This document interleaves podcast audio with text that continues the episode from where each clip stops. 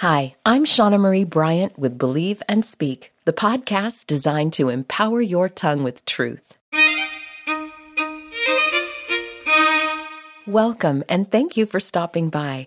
I mentioned last week that I'm planning something special for my 100th episode, which is just two weeks from now.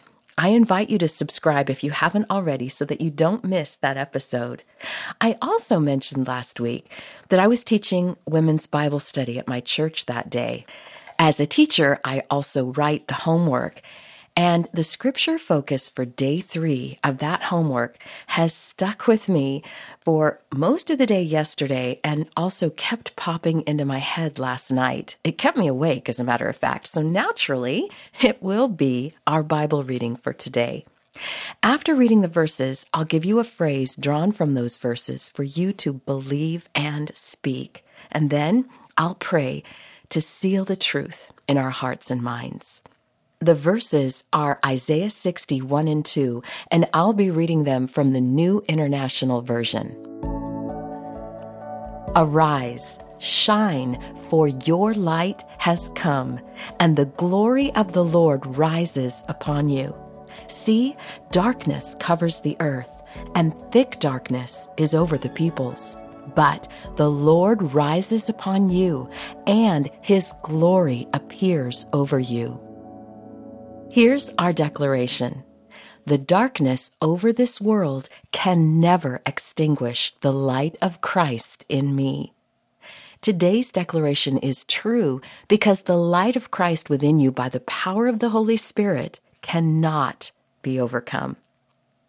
Again, our declaration is the darkness over this world can never extinguish the light of Christ in me. Will you say that with me? The darkness over this world can never extinguish the light of Christ in me. My heart has been heavy with a compelling need to open the eyes of believers to the unconditional welcome we have been given to meet with the Most High God face to face as one meets with a friend. Listening to the previous two episodes of this podcast will prove my point. Over the last two weeks, I have focused on the accessibility and availability of God. As believers in Jesus, we have been invited into the throne room. Yes, the indwelling presence of God never leaves us as believers, so we are never apart from God's presence. But we can magnify the glorious presence of God and can be empowered by His Spirit in greater ways. Isaiah wanted the people of God to take notice of this. That's why he wrote the words that I read earlier Arise, shine, for your light has come. I picture Isaiah shaking the shoulders of a sleepy church and shouting, Arise, shine, you already have the light within you.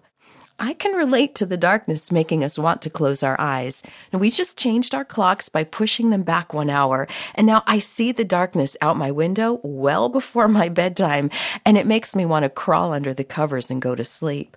In the same way, the darkness of our culture makes us want to turn away. But Isaiah's words won't let us close our eyes. He wrote, See, darkness covers the earth, and thick darkness is over the peoples, but. Now, that word but discounts everything in front of it. It's like Isaiah is saying, I know you see the darkness. I know it's all around you. I know it's hard to see in the dark, but you have what you need to shine. The light of the Lord has risen upon you, and his glory appears over you. Therefore, the darkness cannot overcome you.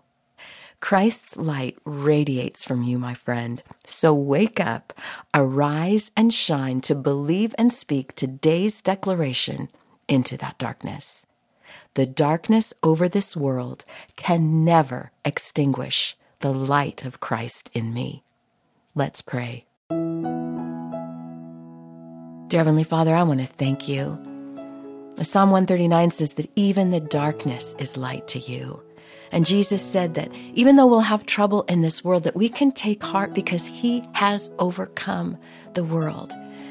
And Father, as believers in Jesus, with the indwelling presence of the Holy Spirit, with your promise to draw near to us as we draw near to you, we know, we know that we have the light of the world within us and we can shine. And the darker the world gets, really the brighter we'll shine. Even a match, a tiny little spark, can be seen in the blackest night.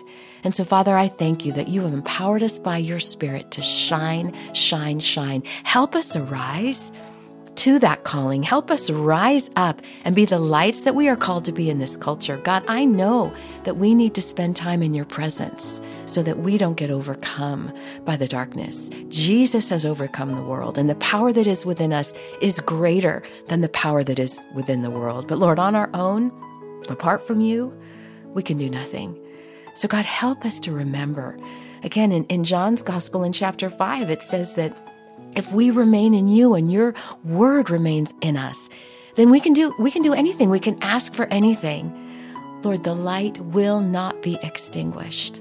And so, Father, I thank you for that promise and that hope that we have in Jesus. Help us to arise and shine and know and see that even as we look at the darkness around us, Father, that the glory of the Lord has risen on us. Father, you yourself make us to radiate in this dark culture. Father, help us shine for your glory, for your reputation, to take your word forth to a broken and hurting world. Lord, we need to be on fire in these days. And I thank you that we have everything what we need in your Son and through your Spirit. So, Father, help us to stay plugged into you and your word because your promises are true and yes and amen. We say in the name of Jesus, our blessed Savior. Amen. I want to thank you for listening as well as subscribing and also sharing the Believe and Speak podcast. I would really appreciate your help in getting the word out about my 100th episode, which is coming up in two weeks. So share a link to this episode on your social media and invite your friends to subscribe. Thank you again and keep believing and speaking truth. Your tongue has power. Use it for good.